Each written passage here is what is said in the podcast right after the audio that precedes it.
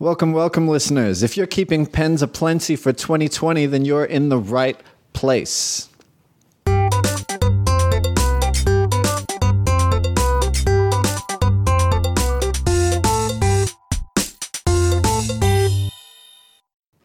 That's right, you're back with the Nib section, official podcast of Fountain Pens Oceania. We are back for 2020 after our brief hiatus. Before we go any further, I'm going to introduce uh, all of our regular hosts, uh, generous benefactor uh, and uh, owner of the Nib section recording studio, uh, stand in as it is, uh, Sharyn. Welcome, welcome. Hello, and maybe you should edit that to say the um, mortgagee. Mor- mortgagee. HSBC currently owns Sure, sure, this sure, studio. Uh, and uh, fearless leader, Di. Hello, everyone. Happy New Year. Happy Lunar New Year. Yeah, coinciding both at the at the same time. Happy New Year! Happy New Year! Before we get started, uh, what uh, what is everyone writing with today? Uh, how about you go first, Sharyn? So today I'm writing with um, a pilot vanishing point. It was the 2019 limited edition turquoise. Um, really, really nice pen. Not my usual um, width. Uh, everyone knows that I prefer a Decimo to a full size vanishing point, but this one's so pretty that you know you'll give it a pass. Diana, what are you writing with today? I'm writing with my newest Franklin Christoph. It's the Model 19 in the, I think it's called the black and something. It's the ebony and with the white bands. I've definitely talked about this pen before. I can't remember where, whether I've had it as a what I've been writing with today, um, but it's got the uh, Audrey's fine SIG nib, which is really nice as a daily writer, and it's inked with Caran d'Ache magnetic blue, uh, which is a nice shading blue black. All right. I last year brought up that uh, I had a crack in the cap of my Aurora Optima Yellow. I did send it off Oh. to uh, Aurora just because I was. I think I had sold a couple of pens, and I was sending them off, and I was just like, "Look, if I'm if I'm going to be sending things off." Anyway, uh, it came back over the break. Uh, there is nothing to speak of uh, in the cap anymore. They have uh, repaired the cap, Nice. and it is back in my regular rotation. It's got a CEF nib, and I've got uh, Tokiwa Matsu. Wait, so who did you send that off to? Directly to Aurora? Uh, no, because I bought this from uh, Appelboom. Uh, so I sent it back to them and they sent it to Aurora. Very nice to avoid having to go through the Australian distributors. I, I genuinely couldn't even find, I would have preferred to go directly to Aurora, but I couldn't get that information. so, they don't encourage it. no, no. Uh, but that's what we're writing with for 2020, our, our inaugural for this year. Uh, we've got a few things to get through to today. Um, but we, we did take a little bit of a break. It was a nice, relaxing break. Uh, But um, but we came back and the world is on fire. Yeah. And you know people are dying of the coronavirus. yep.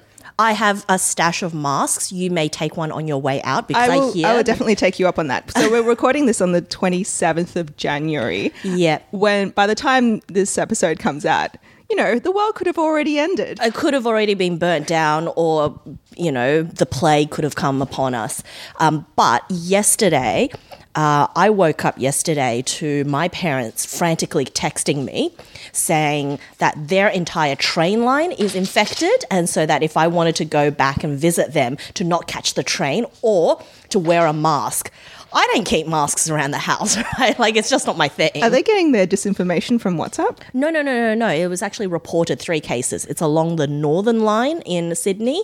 So it's in Burwood, Eastwood, and Rhodes. So literally on their line.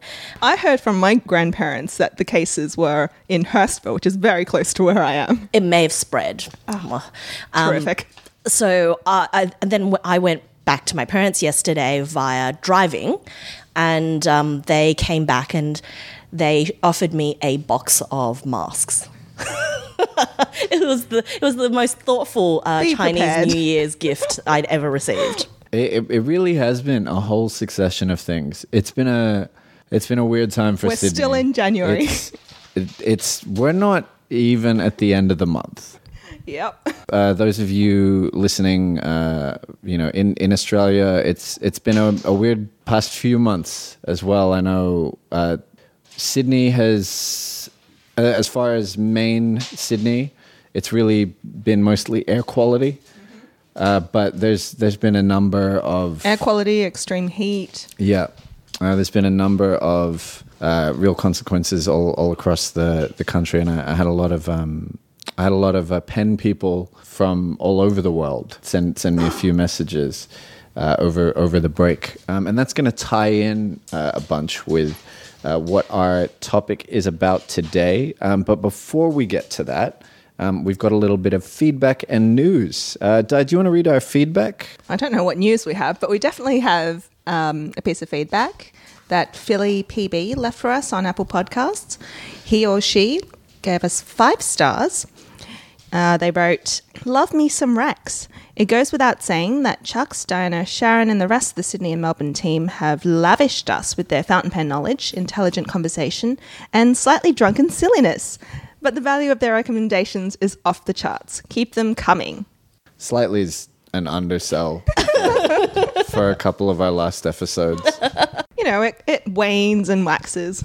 I, I genuinely I, I appreciate that because I I do uh, think normally I, I think a lot about what I'm recommending and I try to rotate the kind of things that we recommend out to people so that uh, I'm not just doing products that we we have a variety of things that we're we're sharing. What, what about you two? Well, if I were to recommend something that I'm completely obsessed with, you'll get a whole series of wine recommendations, and then you'll get a whole series of trashy TV recommendations, and then you'll have a whole series of, I don't know, tax recommendations.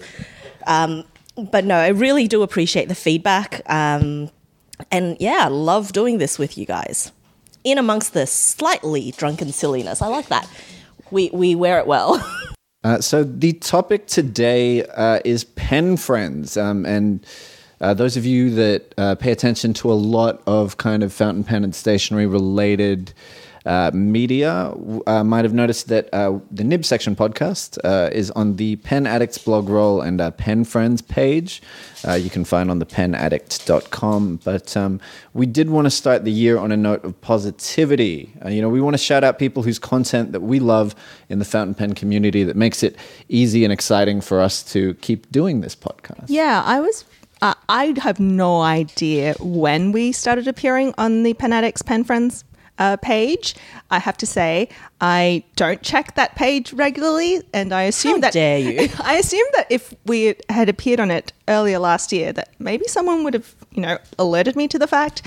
But um, so Brad and Myke, I think they mentioned it recently that the page had been updated in the Pen Addict podcast. And so I went and checked it out. And lo and behold, I saw that we were on it, um, as well as Anna and Urban's podcast, The Fountain Pen Companion, and also The Leaky Nib, uh, which is Kat and John Phelan's also fairly new podcast about fountain pens out of Indiana. And um, I'm really, really grateful to Brad and Myke for including us. So I really wanted to let them know our appreciation and also to share the love. We don't have a blog roll, but I thought this was a nice way to start the year and do something similar and maybe point our listeners to people who we really enjoy following and who we rely on to get, you know, news and information about the fountain pen community. Yeah, I, I think I benefit a little bit from uh, a herd immunity of sorts in that I don't have a huge mainline into a lot of the uh, podcasts and stuff, but I have ended up in contact with a lot of these That's okay. people. I, I listen to them for research. Yeah, yeah, yeah. Well, I end up talking to these people a lot, and a number of these things end up filtering throughout to me uh, anyway. And they're uh, a, a lot of them are, are really uh, entertaining people. It's the the content that they kind of round up um, is primarily on my, my Instagram feed is kind of where I get a lot of that stuff. But um, who who are your favorite uh, you know pen blogs, websites, YouTube channels, podcasts, any, any of those? What what are what are your favorites, Di? Um, well, why don't we do this one at a time, uh, starting with Sharyn? We're going so rounds. we'll We're go going around the circle. Okay. We'll give one each, and um, I'm allowing for repeats. So um, we can mention ones that someone else has already mentioned. Okay, so does it matter what we start off with? I'm gonna say no. Okay. So that we can get the ball rolling. so I have to give. Uh, I, I will preface it by saying I don't actually read a lot of the blogs um, religiously, so I don't keep an RSS feed of all of the blogs. Um, I have some YouTube subscriptions, and like Chuck, I follow a lot of these people on Instagram. So my first big shout out is to Mountain of Ink on Instagram as well as uh, the Kelly. blog. Oh my gosh, so beautiful! It's just everything about it. Um, I. I really like how harmonious um, the themes that she does Aha, And sorry, I'm wrestling with a dog in my lap at the moment who's a Sebby little just bit keeps fidgety squirming.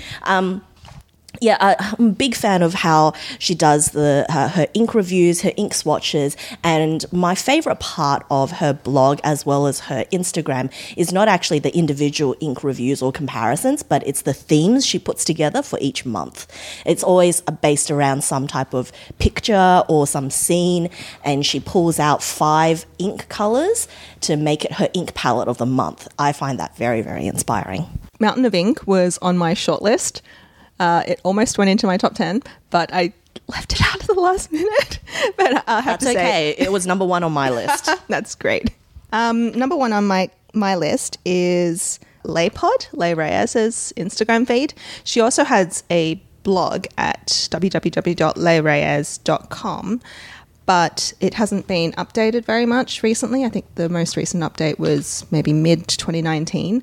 Um, but her Instagram feed is such a treasure trove of inspiration and like really great photography, um, process videos about her artwork. I really like the way that she uses inks for both calligraphy and um, lettering, but also in her drawing practice. And you can really tell that she's very adventurous in how she uses different mediums. Um, you know, she uses bleach and all sorts of chemicals and things like that. And that ability to be both an artist and also um, a content creator who shares what she creates on Instagram in a way that's really accessible and inspiring. I think that's it's just such a great and fun feed. And she shows a lot of photos from events that she's been at as well. And she obviously travels quite a lot and has inside access to a lot of new creators. So it's um, it's a it's a blog of all sorts of things. I don't have a very deep list, but because I wanted to leave out of this uh, kind of list uh, all of the like vendor and brand pages, because I thought that would Yeah, I tried to I tried to limit myself to non vendors and retailers. everything. Yeah, the one concession I'm going to have to that uh, because Mountain of Ink was also one of mine, um, uh, but uh, just on uh, what Sharyn said, what what I really like about Mountain of Ink is I will see a, lo- a lot of people swab. Not a lot of people will do a full page of writing and that's it is uh, very nice to see the characteristics of an ink that way. It's uh, very clear on on how it will perform. That is, I think, the one thing that they do uh, that uh, other people don't do so much. Plus, she uses the same passage Yep. and she's got beautiful writing. Yeah. But also the consistency of her photography um, is really useful when, when it comes to comparing swatches. Um, the one concession that I will put because I never hugely feel like they're trying to sell to me is the Nagasawa page. I, I genuinely just think I find very interesting stuff on there, um, and that's that's the one one concession I will put to the to the vendor side of things is that the, I, I really in, enjoy what Nagasawa shares, kind of across the board. Which Nagasawa? Because I have a preference for Nagasawa underscore Umeda. Is the one that I like. I don't know if I have that one. I'm I'm it's the Osaka main store. I'm just going off the top of my head, so I'm. Uh, let, let me see if I can find the. so the Nagasawa Umeda store. Not is the Nagasawa one- Style Den. Not Pen Style Den. Nagasawa Style Den. That's the Kobe store. So the Umeda store leaks all of the really cool stuff, including the Bauhaus Safari. I, I had to put that in exclamation marks. Bauhaus Safari. I I think it, it may also be that kind of weird semi semi cultural distance of the the Japanese vendors seem to display things in a different way to the Western vendors that um, I'm not so used to. as well. But that's that's me for for that side. Back to you. Well, I'm just comparing the two um, Nagasawa, the, the Style Den and Umeda on Instagram, and they have very different styles of posting. I know, and Umeda is the style that I prefer because Okay. it always feels like it's a leak of some sort. Yeah, yeah, okay. It always gets posted up before an official announcement. Whereas I really like Style Den because they do like drawing and Yeah. ink swatches and things like that. Yeah. You know, I, I like the Umeda one for product news and for new stuff that comes out, plus um, stuff in action. Like you can see a lot of things in action on the Umeda store. Each to their own. Back over to you, Sharyn. What's uh, next on your list? Next on my list is one that I don't visit as often, but whenever I'm looking for a review, I tend to visit this particular blog, and it's the Gentleman Stationer. And it has. What? Are you just reading my mind? this was also on my short list. Oh, so you saw me write my shortlist during prep time. I wasn't looking at all. Well, um, I yeah. was setting up the equipment. do you want to take this one? You can take this one. No, Di. no, no, no. You go ahead. She's angry with me. No, I'm not. Like I said, it's on my short list, so I wasn't prepared to mention it.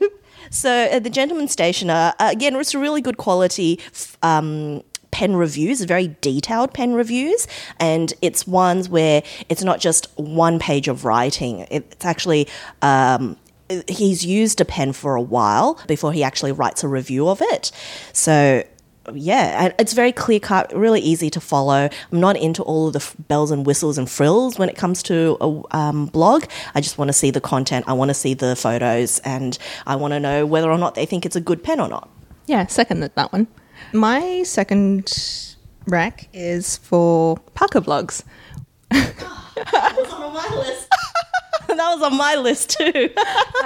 So Parkablogs is very prolific. Uh, this is Teoh Yi Chie's um, blog on. He's in Singapore. He has a blog at www.parkablogs.com. He also has an Instagram, same handle, and he's a YouTuber um, who puts out YouTube reviews, but also demonstrations of watercolor techniques. Um, he does a great series of watercolor videos called, I think, Limited Palette, where he takes three colors and um, paints a sketch just using those three watercolors, and it's about exploring the extent of the mixes that you're able to derive just from a very, very limited color, like just a simple yellow, a blue, and a red.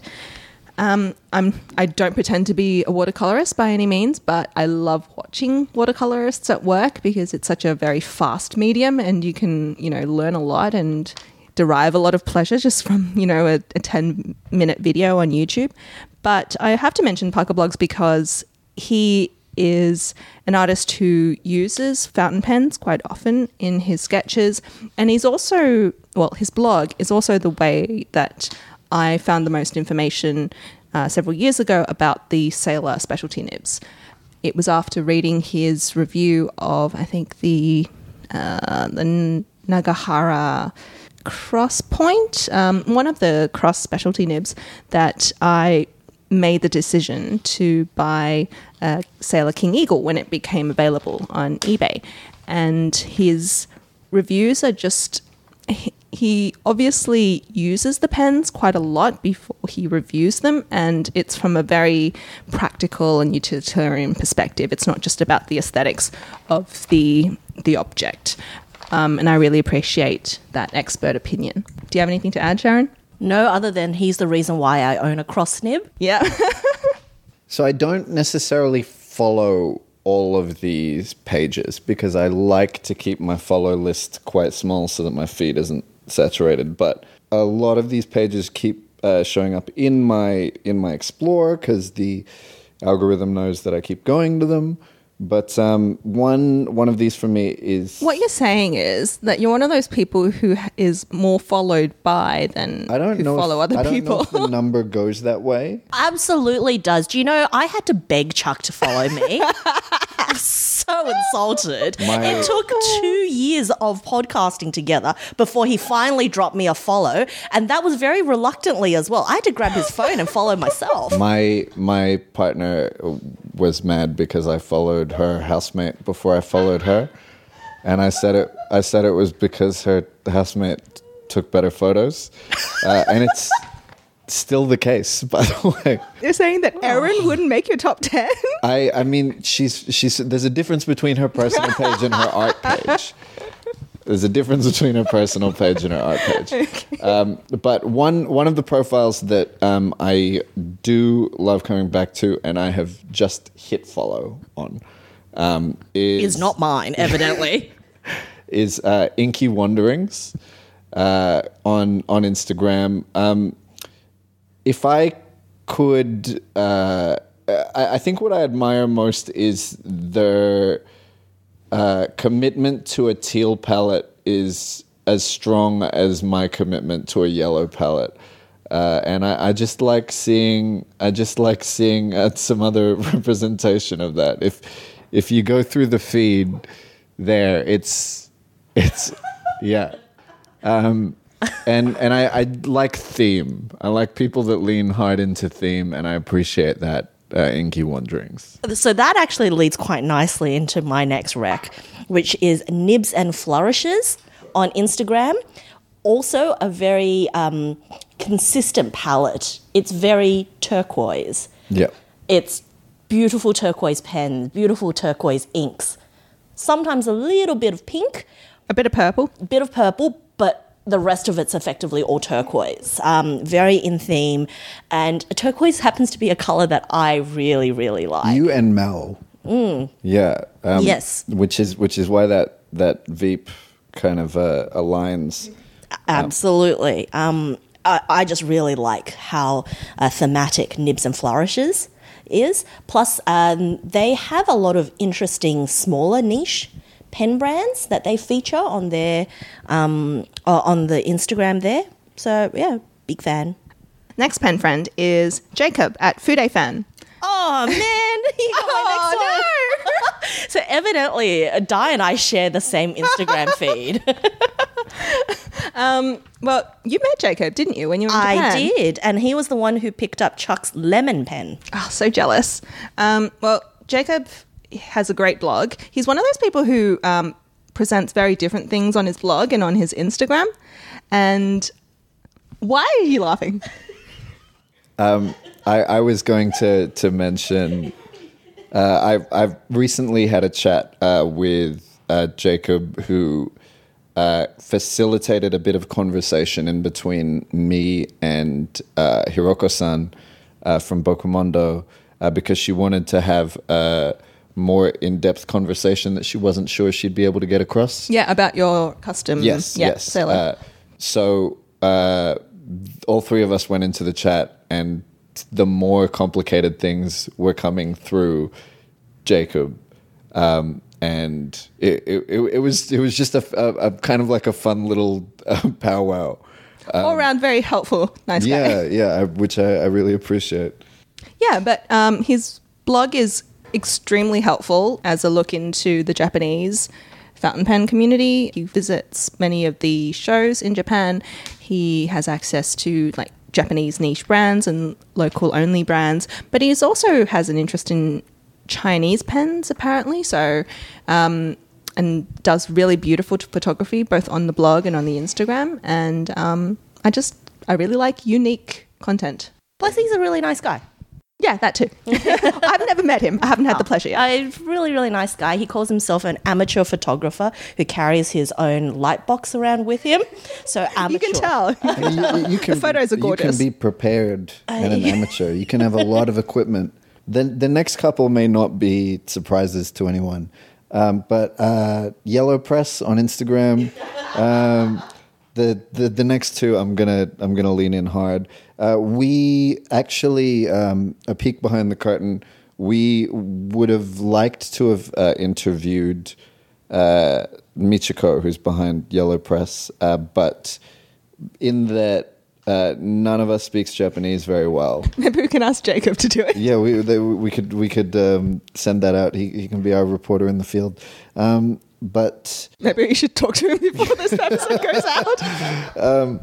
we would have liked to have interviewed her, but uh, the language uh, barrier would have made things a, a, a little too difficult. Nevertheless, uh, love love her feed, love her her personal style, and leans one of uh, one of two people who leans in much harder to yellow than I do. Well, she must appreciate your blog too, because I know that you're mutuals. Uh, yeah, I look. I I don't have the singularity of pen stuff that she does. Um, even if I if I go to my profile now, there definitely isn't the saturation. Um, but uh, hers is is always a favorite. Um, Sharyn, over to you. Uh, so I'm going to do the remainder of mine pretty quickly because uh, I'm conscious of time. Um, so the uh, one other Instagram, two two more Instagram. So other than Fude fan, I'd like to put a huge kudos out to Olive Leaf Calli who's a calligraphy, um, who's a calligrapher, and does a lot of beautiful calligraphy. But I actually found her Instagram back in 2016 when I was um, deep in the shimmering inks hole of despair, and she did the most beautiful sampler of all of the diamine shimmering inks. Um, she wrote them out and I just don't think they could have looked any better. Um, absolutely stunning. And I really like the um, calligraphy that she does because uh, she has a lot of puns in it. And as you all know, we all love a good pun. Mm-hmm. So one of my favorites was Velcro. What a ripoff. Guys, that, that that was a bit too much of a delay. So do we have? Sorry, I'm just looking at her blog. we can. Um, do we we still have canned laughter from Sophia that we can put in. so Olive Leaf Calli. Uh, other shout out goes to um, our friend Leo, who posts a picture a day at Inquisitive Quill. No longer posts uh, YouTube videos as much as he used to, but um, his Instagram is definitely worth a follow. And my um, retailer recommendation, and it's a fairly new one actually, is the um, Appelboom YouTube um, channel, which I know our friend over here has recently didn't been tell us! on. no, because it was on the break.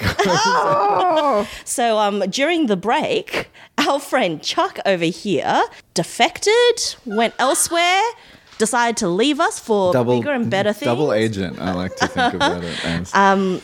And so through actually through your feature, I found the whole series that Appelboom's doing with uh, all of the other um, pen collectors. So it's a video series about It's a what video your top series five pens are. around what everyone else is using, what their favorites are, so on and so forth. And I find that actually very, very interesting. yeah. Di, who's your next one? Uh, I'll do the same then as Sharyn, and um, because the the rest are also mainly Instagrams. So I have two who I follow for their ink swatches, mainly because they have a lot of um, Japanese inks that we don't get a lot of access to, and they show them in really good light, and I think they're really good reference points. One is Ink Numa, ink underscore N U M A. Um, they have Japanese, Korean inks, but also a lot of Robert Oster. They um, do really nice photography as well. And the other is Jagen's Instagram, which is macchiato.official. Um, on Instagram, he has he does like an ink a day and has been doing that for several years now. I think in his Hobonichis, and um, it's a really nice way of having a just a, a, a look at one particular ink uh, a day. He, I know he collects a lot of sailors and sailor made inks for the different stores, so the rarer sailor inks, and um, it's really, really good as a resource if you enjoy sailor inks. So I'm sorry, Egan, but I'm not a big fan of his Inca Day thing. I just have no interest in it whatsoever. What I am a big fan of is his blog, and I know a lot of people won't like it because he's quite wordy. It's very, very long. I love a really good, long, comprehensive blog, but one of his recent ones, and I can't remember, I think it was the Ink Roundup of 2019 or something. It was like 7,000 words. it it was a really long blog post. It was a good night's read. Um, but I Quite comprehensive. very comprehensive. So We'll link to that one. Whenever he does, If you um, have like an hour spare, go go and read it. so whenever he does a review, it's very, very comprehensive. I've actually lent a couple. Uh, I think I've lent one or two pens over to Jagan for him to try out, and he has reviewed on his blog.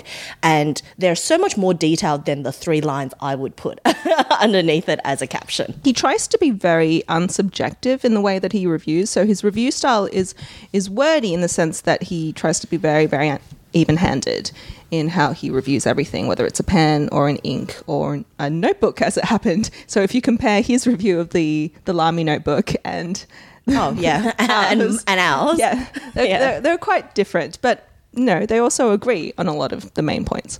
The the only uh, other couple of ones I want to mention uh, in that the the good thing about Instagram is if you find these, you'll find a whole bunch more. Um, they're they're all kind of if uh, if you start visiting these in your feed, then a, number of other ones are going to pop up. Yeah, they get recommended to you. Yeah, yeah. Um, Yellow Pen Man. Uh, They're all- do they all have the word yellow No, no, in no. them? It's just that these these are the ones that, that I, I'm on a lot. Uh, and the, the other one uh, being the uh, Urushi Studio uh, Bokumondoh, which I've been enjoying a lot lately. Yep. Um, and she is working on one of mine at the moment, um, which, you know, stay tuned. Every Everyone is quite good at main. I think videos is a little more time intensive, but uh, there's a lot of representation of people making just general fountain pen, um, ink, and art stuff on Instagram because it's Short. yeah, and yeah, it doesn't take up too much time. yeah, yeah, and peop- I have people to say, are looking, Yeah, I, know? I don't watch many of the the videos. Videos take a lot I, of time. I don't anymore. I used to, so I I may still be so, um, subscribed to SBRE Brown. Um, I was actually a big uh, fan of the Pen Habit before he stopped making videos. Yeah, I actually same. really liked the quality of his videos, um, the way he did his. Um, but now there aren't that many that I'll tune into religiously. I'm subscribed to Goulet still. I haven't watched a Goulet video in about two years, I think. Um, every now and then there's a title that, that captures my attention. Um, I am a big fan of, again, someone who we tried to get on the show, um, Summer from this YouTube uh, YouTube um, channel, Bushimen um, who has the most amazing stationery collection and has really, really good and similar tastes, I think, to us in terms of inks as well as pens. Um, but her YouTube channel is in Chinese, and I'm not a I, I understand some Chinese. I don't understand pen lingo in Chinese. So I, you know how we call what is it a gusher or like a very wet pen. Um, I believe the Chinese term for it is like a big water piston is how she pronounces it, uh, how she says it. Anyway, it took me a while to get my head around that. It it, it truly was um, a bit of a learning experience. Yeah, we, we are going to need foreign consultants uh, at some at some stage. Yeah, that, that's definitely in the works. yeah. Um, okay, I'm going to name the next two, well, my final two also together.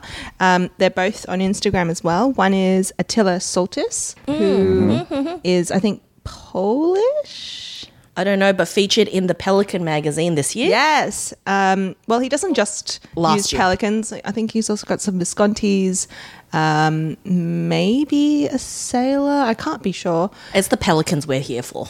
Okay, well, I don't collect Pelikans, but um, he he loves really nice nibs, especially the fine nibs. I find, and also interesting grinds. But it's the consistency of his tastes and his um, photography style that I find just really relaxing to look at on Instagram. And also Jose Naranja. Uh, I can't pronounce his surname. I'm very sorry. It's spelled uh, Jose J O S E, surname N A R A N J A. He has a blog spot and also he's on Instagram. Um, I think there was a there was a couple of articles about him in various online magazines or websites a few years ago. He's an aeronautical engineer who turned uh, who who basically I think resigned and became like a traveler on a very small backpack. So he's he's doing these travel journals in watercolor and pen, uh, usually drawn with a fine liner or a fountain pen, and it's just this tiny, tiny summary of where he's been in gorgeous illustrations and tiny, tiny script. And then he's been scanning each page and making that journal into basically an artifact that can be reproduced. And you can buy it online. I think it's called the Orange Journal or something like that. Um, but his Instagram is so beautiful. I I love how he so he visits mainly East Asian and Southeast Asian countries and also the subcontinent. And, uh, you know, his journals are full of, you know, how when people journal, they use washi tape and they stick things into it. He does the same, but he, you know, he st- sticks things like stamps, um, bus tickets, uh, pieces from newspapers or magazines. And it's the thing, it looks so old. I don't know how to describe it. It looks like a piece um, that has been passed down over decades or something. And he has this very unique style of drawing. Um, the whole thing is just a delight to look at. I don't have any others to mention. The We could go on and on, yeah, yeah, but yeah. There's, there's, there's we a- have to limit ourselves. There's a lot to parse there. Um, but we that that kind of brings us uh, onto our next topic in that we we, we are in contact with a, a lot of these people. Um, you know, whether it be indirect of us just viewing each other's stuff or uh, more directly. Uh, and thinking about the creators that we like uh, and admire, uh, the inevitable follow up question is who would we like to collaborate with or interview on the podcast? So this is inspired by a thread that was on the Pen Addict Slack, where we were thinking, well, we're basically I posed the question to the Slack channel: Why aren't there more collaborations, like um, very intentional collaborations between different podcasts, like you see between YouTubers or Instagrammers, Yeah, for yeah, yeah, example? I know we guest on each other's shows quite often, but we don't um, often do really big collabs, and um, I think those would be really, really fun. There'll probably also be a lot of work to organize, but you know, I want to leave that idea out there for this year because now I think we've got like a critical mass of podcasters, um, and we could probably do something really fun across the different continents and time zones. Yeah. So if we do make it to the US this year for one of the pen shows, that could be something on the wish list. Definitely. Yeah. So you and I are going, are we? Well, I'm, I'm going to try and make it to um, San Fran. Yeah, same here. The um the flip side uh, of of that. So, I I haven't hugely paid attention to this a lot uh, in in recent years, but with the streetwear community, um, in like the late two thousands, uh, around twenty ten, there was like a big collab market, and it was companies collaborating a lot with people that you wouldn't see in streetwear. There was like Nike did a set of shoes that looked like Elmer's glue bottles and like and like decomposition Or, or like, and the Le Creuset collaboration with Star Wars. yeah, there's, there's like some really odd ones, but I say streetwear because with streetwear it was like small runs. It wasn't like big companies putting out. Uh, uh, you know, a lot of stuff. It was, and and that's kind of what it could be like in the community. I think, in that, like, it would be interesting if we saw um, creators of different kinds um, and and not just creators of different kinds. And and this is wishful thinking, but like, uh, you know, pen, you know, pen companies. Yeah, well, I just wanted to use this like this section, this segment, as almost like a brainstorming um, session between the three of us, but also just to get some ideas out there so that we feel more motivated to actually make them come true in the year ahead. I think that's a great way to start the year um, by putting a little bit of pressure on ourselves, but also, you know, to aspire to have something to aspire to. Um, dream big, guys. Who would you have on the podcast if Mountain you could pick? Sorry, have I not gushed enough? Kelly, Kelly, please see this as an invitation to come on whenever you want. Yeah, no, uh, for me, Mountain of Ink. Um, I haven't had the opportunity to speak with her, but I've religiously followed the blog. It's one of the few that I actually religiously follow. the You're going to say Le, uh, Leigh Reyes. well, I, I, I'm, I was going to say I Leia love Reyes. how hard you rolled your eyes when you said that. You're so, it's it's true though. Like Yeah. you know, it, it has been on the wish list for a while. I think. Absolutely. Yeah. Yeah. Um, Leigh Reyes, both as an artist and also as a pen collector and as an ink collector, she is she just crosses so many of our interests. And also as someone who's been online and a figure in the community for years, and who's I think a major figure in the Filipino fountain pen collecting world, um, who has a lot of international reach, who visits a lot of countries and pen shows. I think she would be such a, a fount of knowledge love to talk to her. But also, um, Teoh, who I mentioned um, in our Pen Friends segment just before, I'd love to talk to him as well. And That's Parkablogs, right? That's Parkablogs. Um, I, f- I feel like I, I spend a lot of time talking to these people in like various channels, but not not necessarily on their pages. So I'm I haven't given this one as much thought. I do. I, I I love every time we get a chance to talk to Annabelle, um, and I would love to more directly uh, get a chance to um, hang out and work on stuff with Annabelle. Uh, watch this space, um, but yeah, I think a little foray into. I, I- think probably Europe is where we do the the least amount of because Because we're so far away Yeah. and you can't get a direct flight there. yeah That and, and the time difference is just such a the, t- the time Pain. difference is massive, but yeah, It's awful. I, I think about um, Europe in terms of people that I don't uh, interact with as frequently as I do, say the the American listeners or or the the Asian listeners. But that's understandable, right? Because they're they have their own communities and they don't all share the same language. Yeah. You know, so, so there might be a German community and there's a Spanish community and there's the whole Dutch um, and Scandinavian world, and they all have their own little pen meets, and only a fraction of that probably is um, represented on the English speaking blogs and platforms. Yeah, absolutely. But yeah, so if you want to learn more about the European fountain pen communities, uh, Fountain Pen Companion is a great podcast and uh, mainly a podcast to follow. That's Annabelle, um, who we've interviewed. There's Anna Cheeky, who we've also interviewed on the Nib section. There's Urban, who ooh, I'd love to interview. Urban Hafner. Urban Huff, Hafner, Hafner? Hafner, Hafner. Um, and there is Daniel as well, who is also on Instagram. And we'll link to all those people as well as the podcast. Um, wait, where are we up to? Oh, people we'd like on the show. Yes. I think we're back at Sharyn.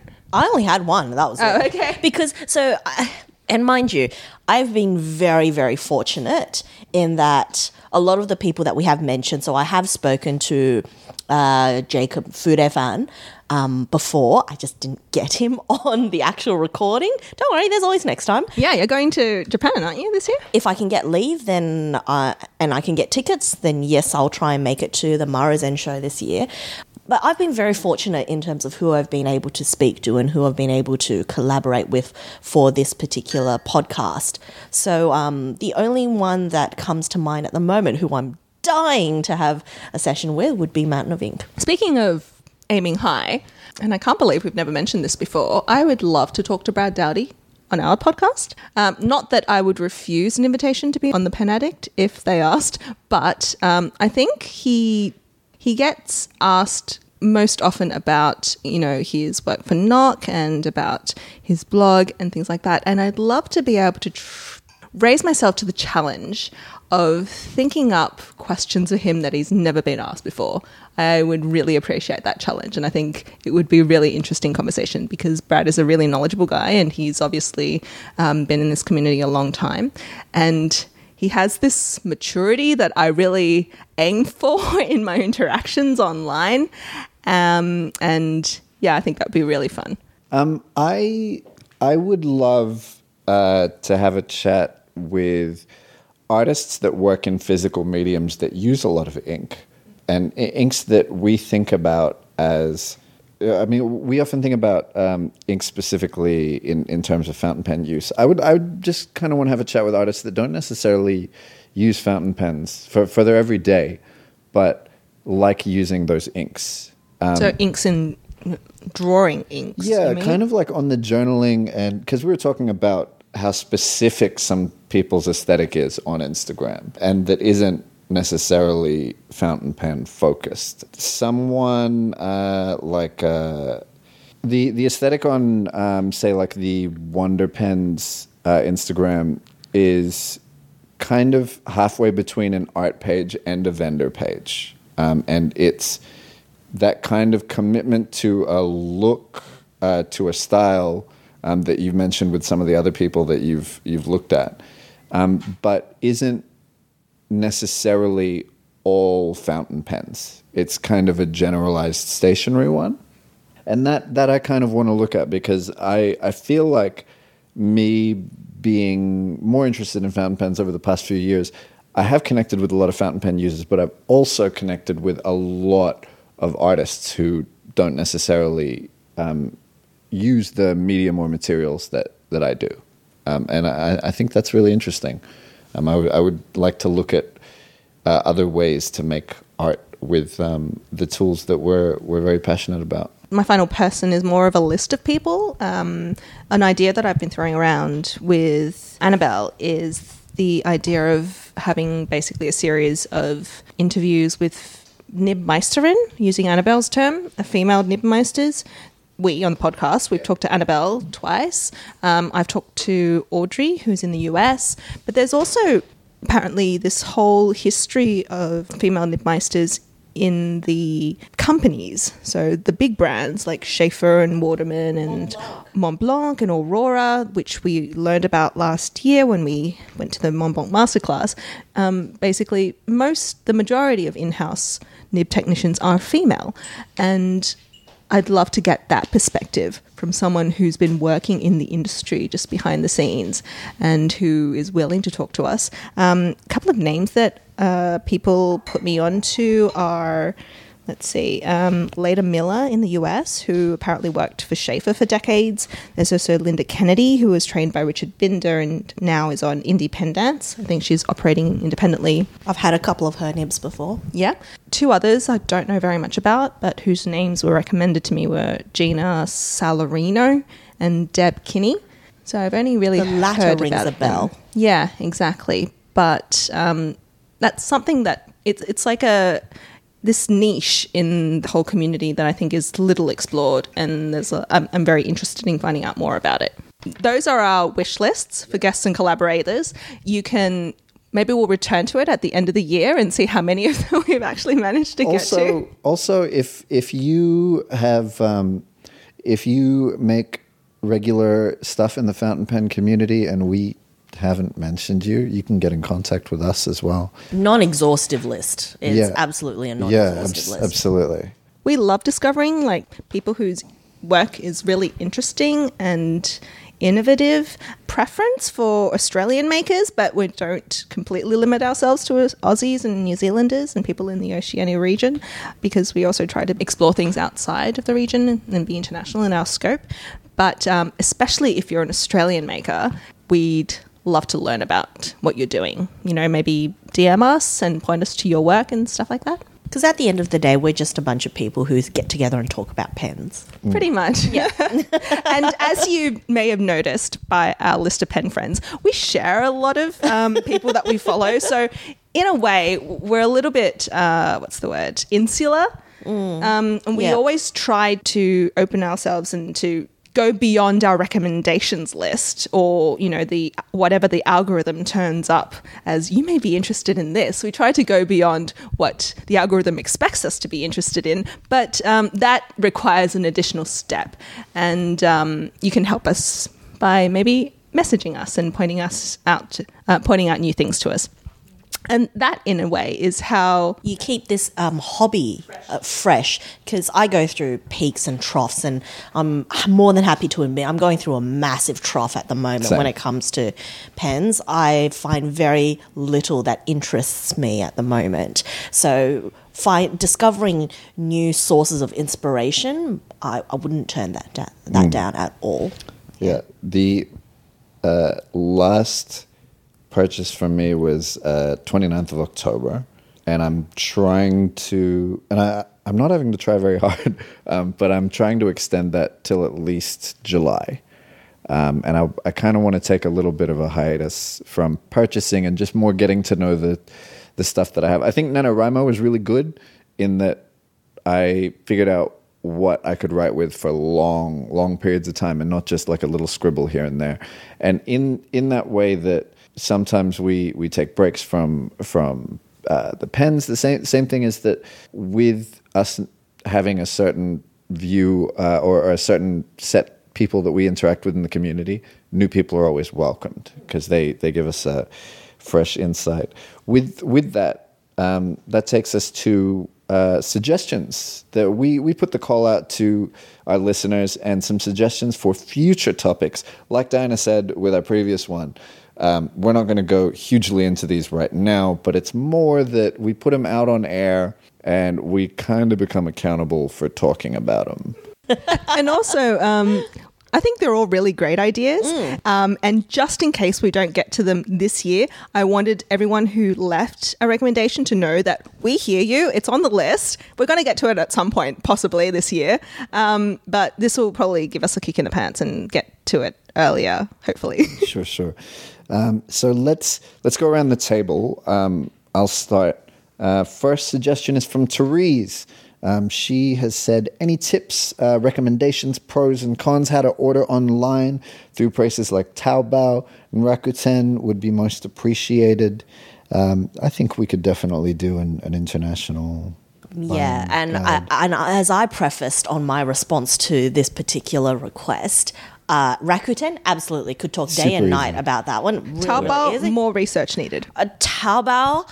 We may have to get my cousin on here to try and explain it because whenever I order anything, I basically say, You go buy it for me. And whether or not she buys it or then she phones a friend and says, You go buy this for my cousin, who knows? right? Instruction for how to order on Taobao. Email Sharyn's cousin. it's a daisy chain. Uh, yeah, she may uh, she may take a fee. Uh, the next suggestion's from Kevin Yank, who asked um, that we talk about pens that are shaped like other things.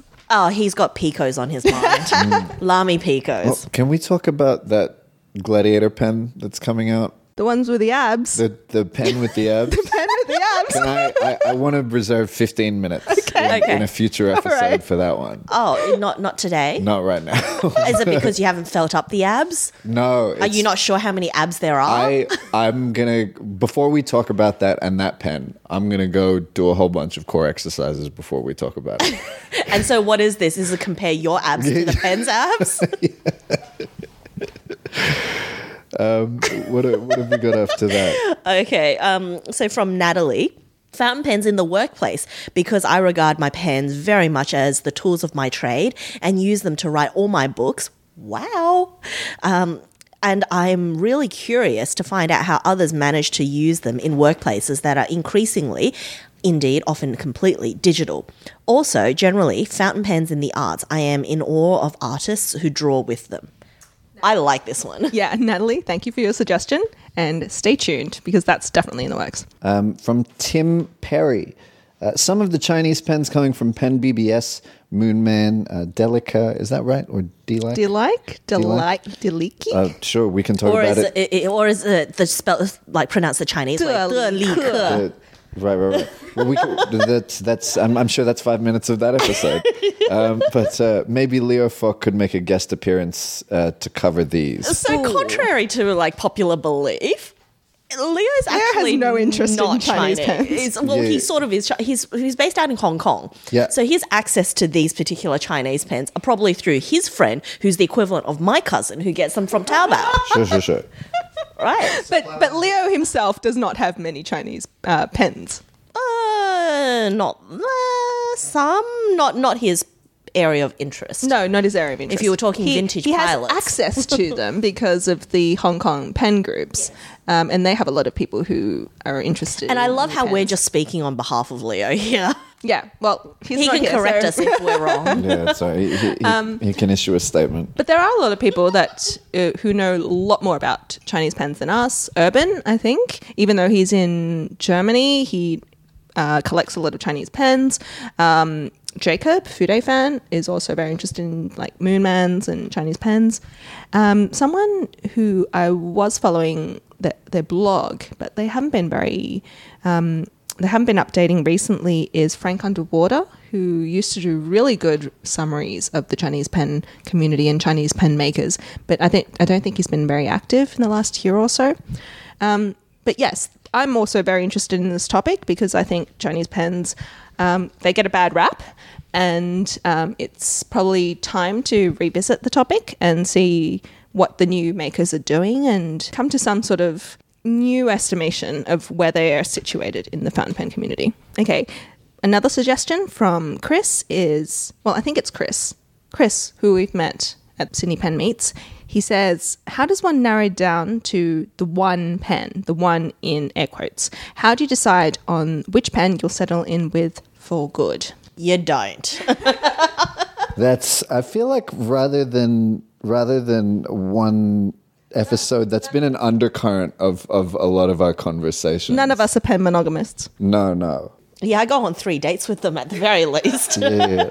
But I, I do think that we, we can talk a little bit more about that. We've, we've definitely touched on that in our uh, Marie Kondo-ish episode. That was beginning of last year, actually, Yep. because Spring we were cleaning. all about, um, you know, feeling the cells in your body rise with joy.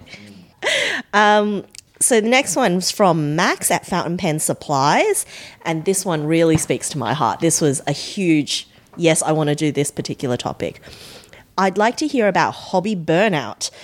Um, not that point when you're satisfied with your collection and don't need new stuff, but when everything just bores you, even if it's something you'd have jumped through hoops for six months ago. Thoughts on what brings it on?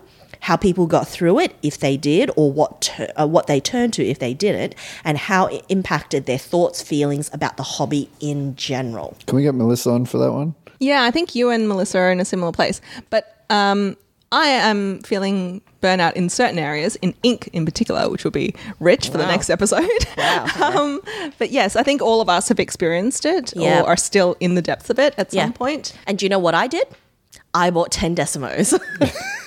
And I think like going to a show will also help. Well, so for me, like, there's just nothing interesting that's really kind of, I've gone, wow, that's so cool. I want to know everything about that particular pen.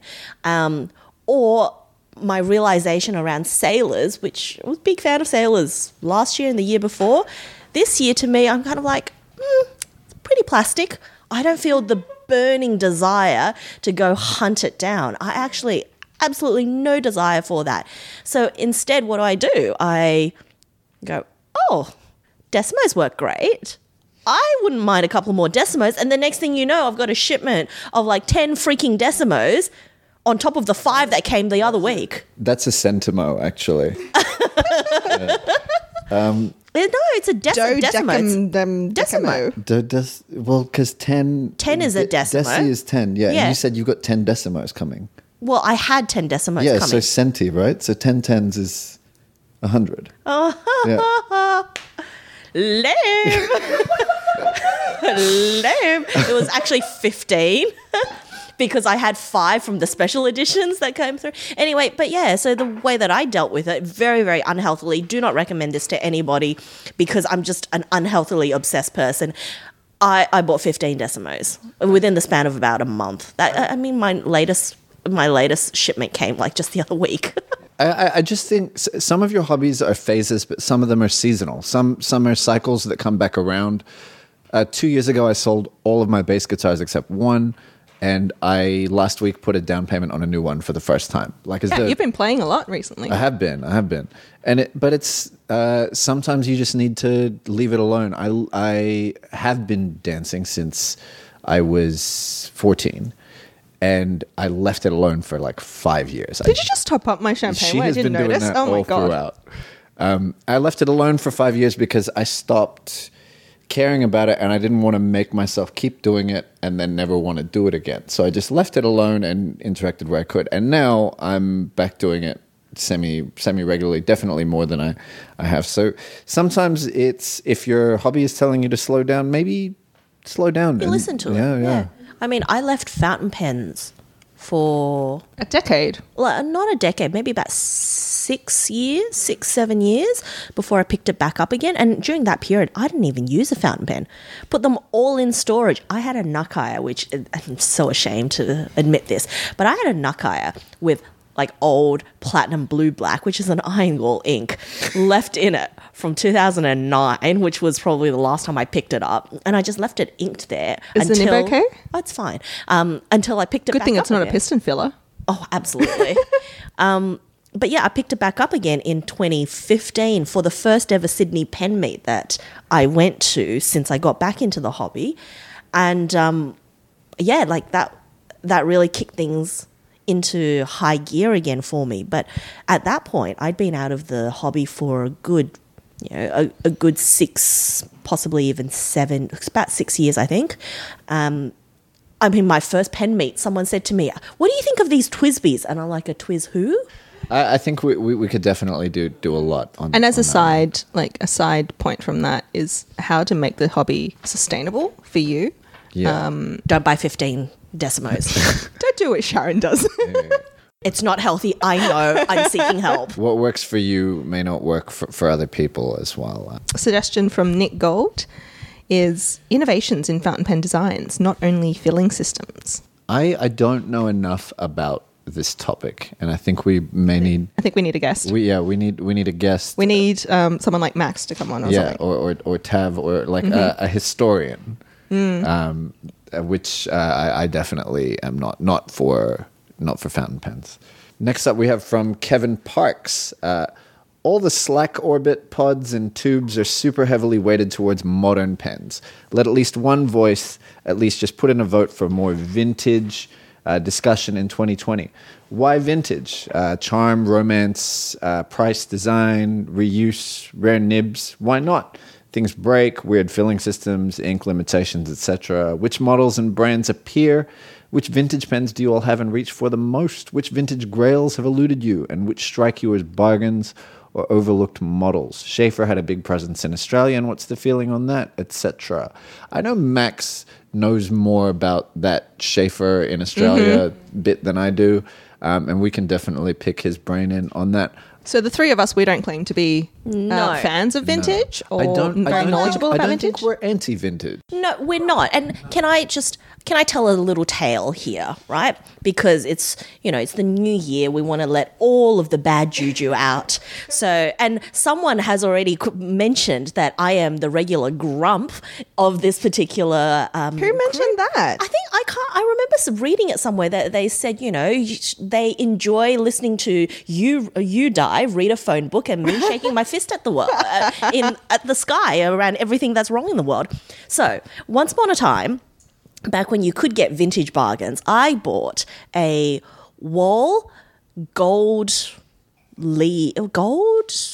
It's one of those gold pens, but um, it was a nice Wahl pen with like a size five. I want to say it was a size five nib, um, full flex, and it, it ha- was a lever filler, really nice from I don't know which era, but it was a vintage pen. It was one of my first vintage pens, and I bought it for about a hundred dollars. I think it was a hundred Aussie dollars, which really really good bargain, right?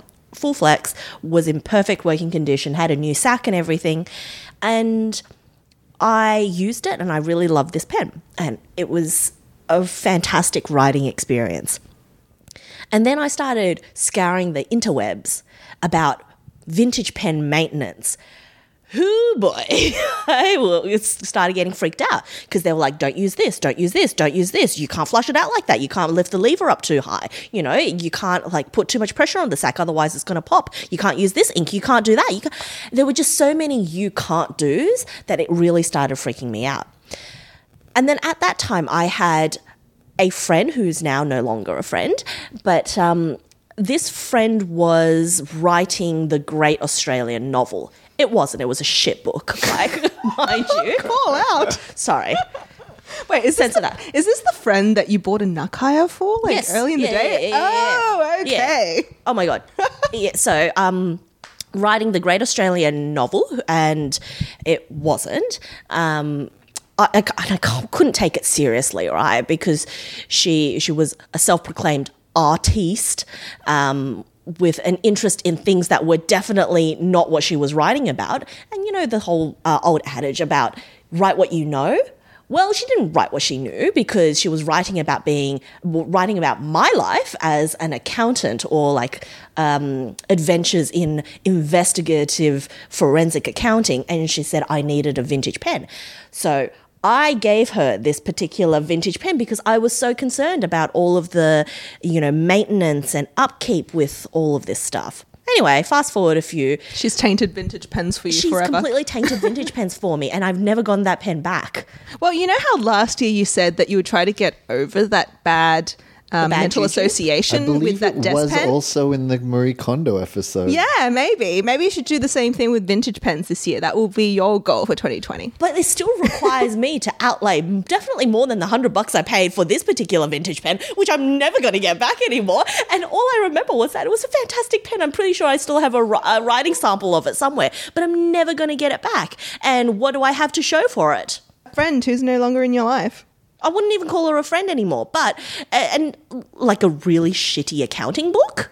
Pardon my French. Like a really terrible accounting novel, which made no sense. It was a time traveling accountant novel. Oh my god. Was it ever published? No, because there's a reason why Okay. it's not published. Sorry. Maybe we should just screen all of that. there we go. Maybe we should just screen all that. okay. I think if we have, I think it's fine as it is. If we get too many more details of the book, Nothing incriminating, no names mentioned. That was fine. It's fine. I'm over it now. It'd be terrible if she was actually a published author. Well, um, well, Um, I'm over it now. I'm Okay. totally fine. I no longer sound collect, very over I it. tol- no longer collect gold rolled Wahl Eversharp with full flex nibs. I buy Decimos these days and Kakunos. I'm fine, guys. well, that's how we start the year. We're all fine. Uh, I and we have a lot of work to On- do for on- 2020. on on topic. I, I think yeah, we can maybe give vintage pens more shrift this year. Maybe we should give that to someone Yeah. who has a passion for it and no, No, that's bad what I memories. mean. Exactly. That's um that's my only reticence because I don't want to talk about something which uh, I feel very ignorant about, and so You heard my vintage story.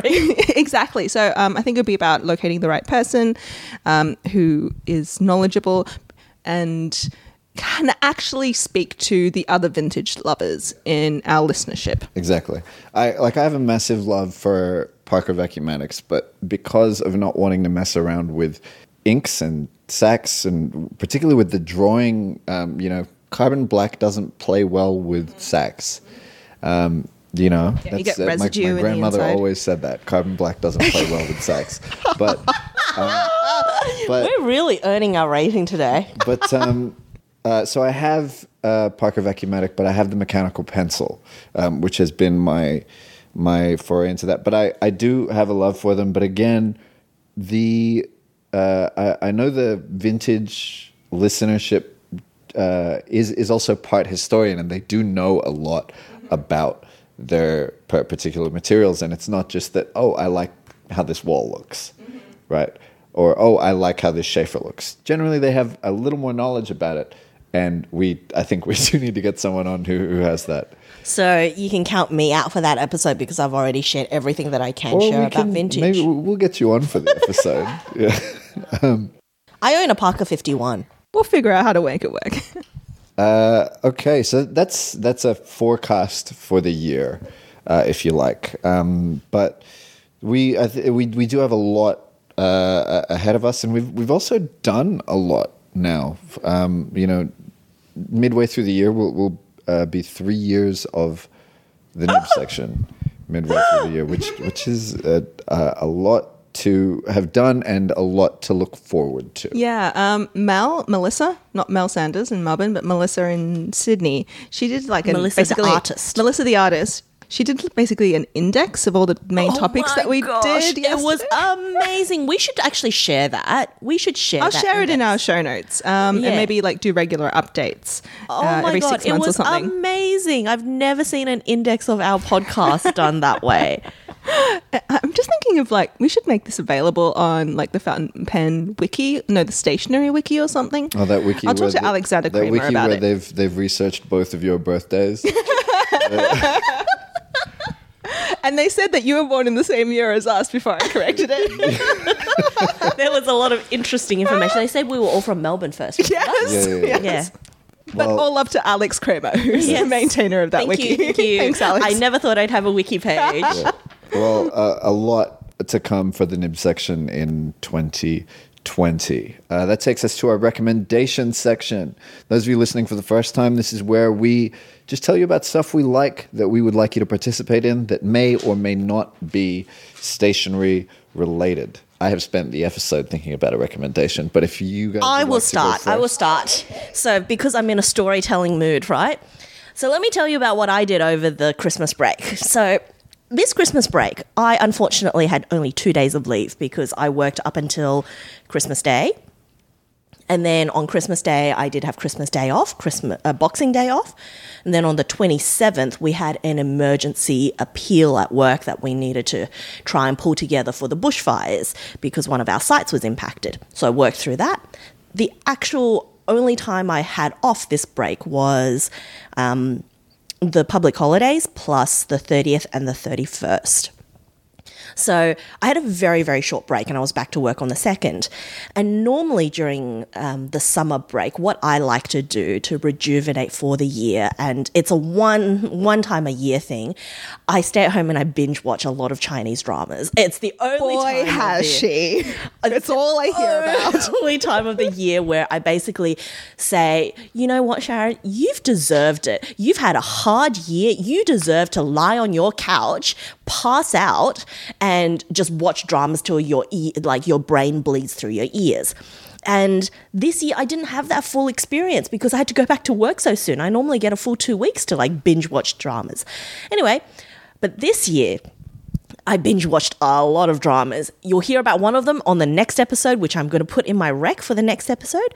But partway through, um, towards the end of my um, binge watch season, hashtag binge watch season, uh, I watched The Untamed, which is on Netflix. And it's it's not a great TV show. It's good. It's good. Don't get me wrong. Um, I, there are many things to like about it, but it's not a great TV show.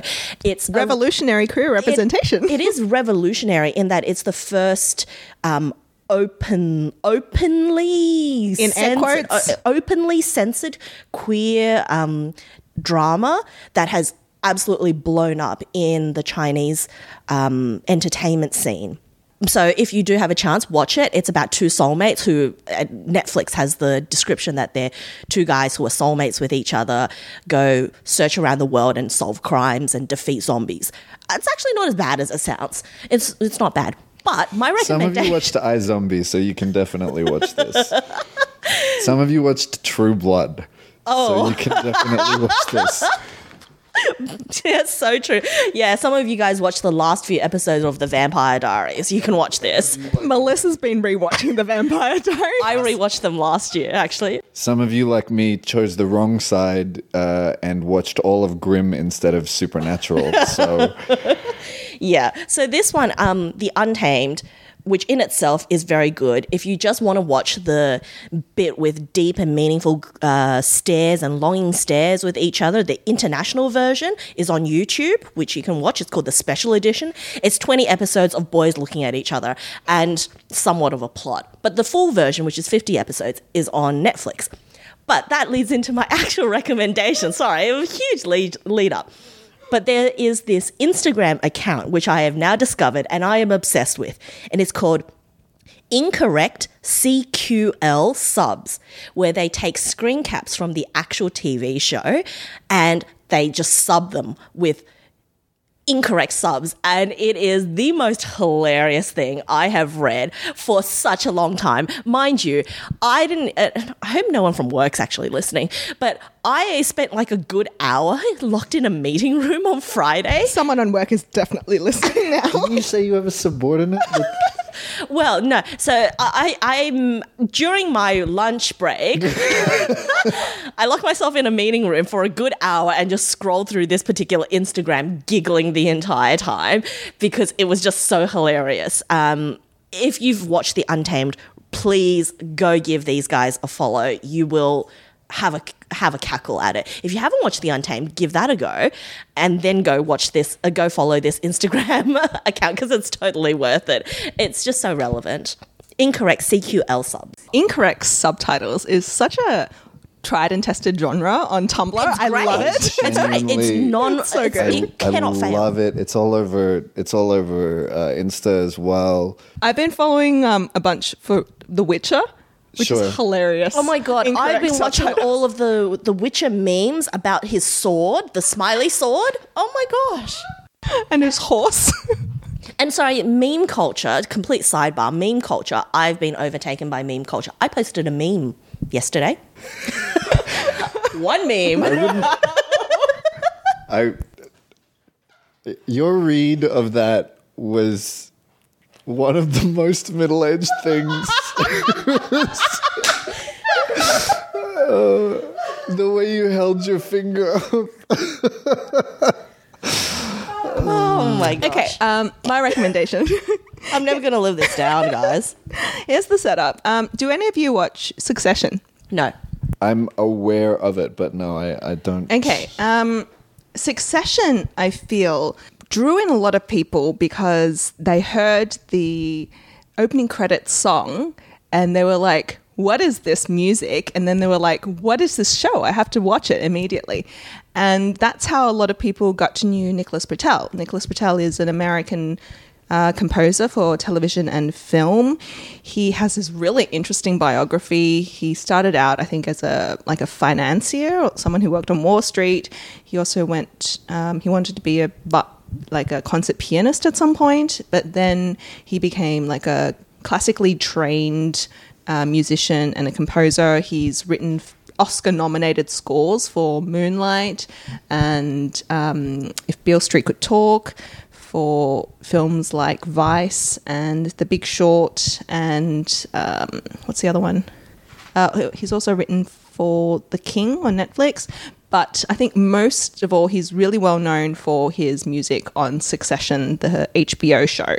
Um, I love his scores, and I also he's a really rare composer in that he's very articulate in talking about his process and how he works with his collaborators, so directors, uh, writers, and producers. Every single one of his interviews with other people is gold. Just go listen to them. Um, every one of them is great. But in particular, I really want to recommend two videos that he's done on the Vanity Fair YouTube channel, where it's just Nicholas Britell sitting at a piano. He's a great pianist, but he's just going through his music for movies and for Succession, and he's talking through how he came to arrive at you know the themes, the motives, and um, how the score operates in the piece that it's you know playing in. And it's just someone who knows so much about what he does and is so good at teaching other people to be passionate about what he's passionate in, and that just really is so rare and really exciting to watch. Um, it makes me fall in love with his music all over again. It makes me really love music again. Um, and I wish there were more instructors and teachers who could talk like that. I'll link to those two videos. There's one where he talks about um, major and minor chords and how he uses them in different scores, and he's trying to break down the traditional thinking that major chords are happy and minor chords are sad.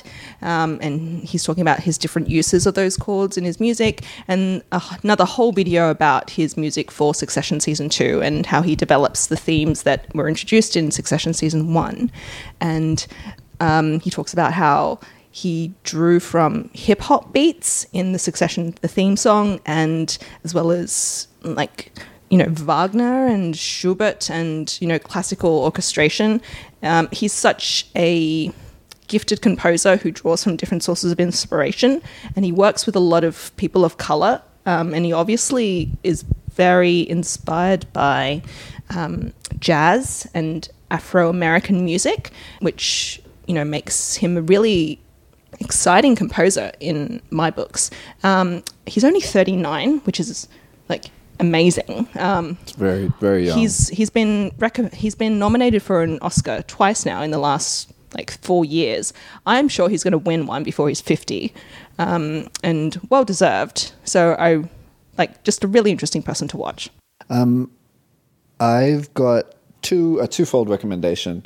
Um, the first one is sort of tangentially linked. Um, wha- we are still a lot of it is more under control, but we are still dealing with bushfires throughout uh, Australia. There has been um, a massive um, international response, particularly for rural fire service and a lot of the um, a lot of the actual firefighting uh, organizations.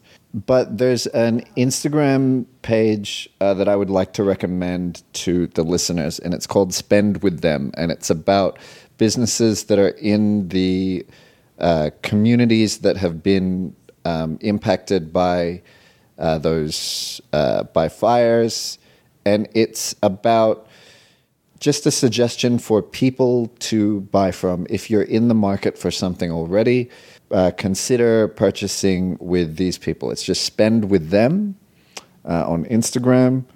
There's a range of different suggestions, lots of different kinds of companies. Uh, one of the ones that um, stood out for me was Wild Brumby Distillery, uh, which is the uh, highest in altitude uh, distillery in the world? Question mark.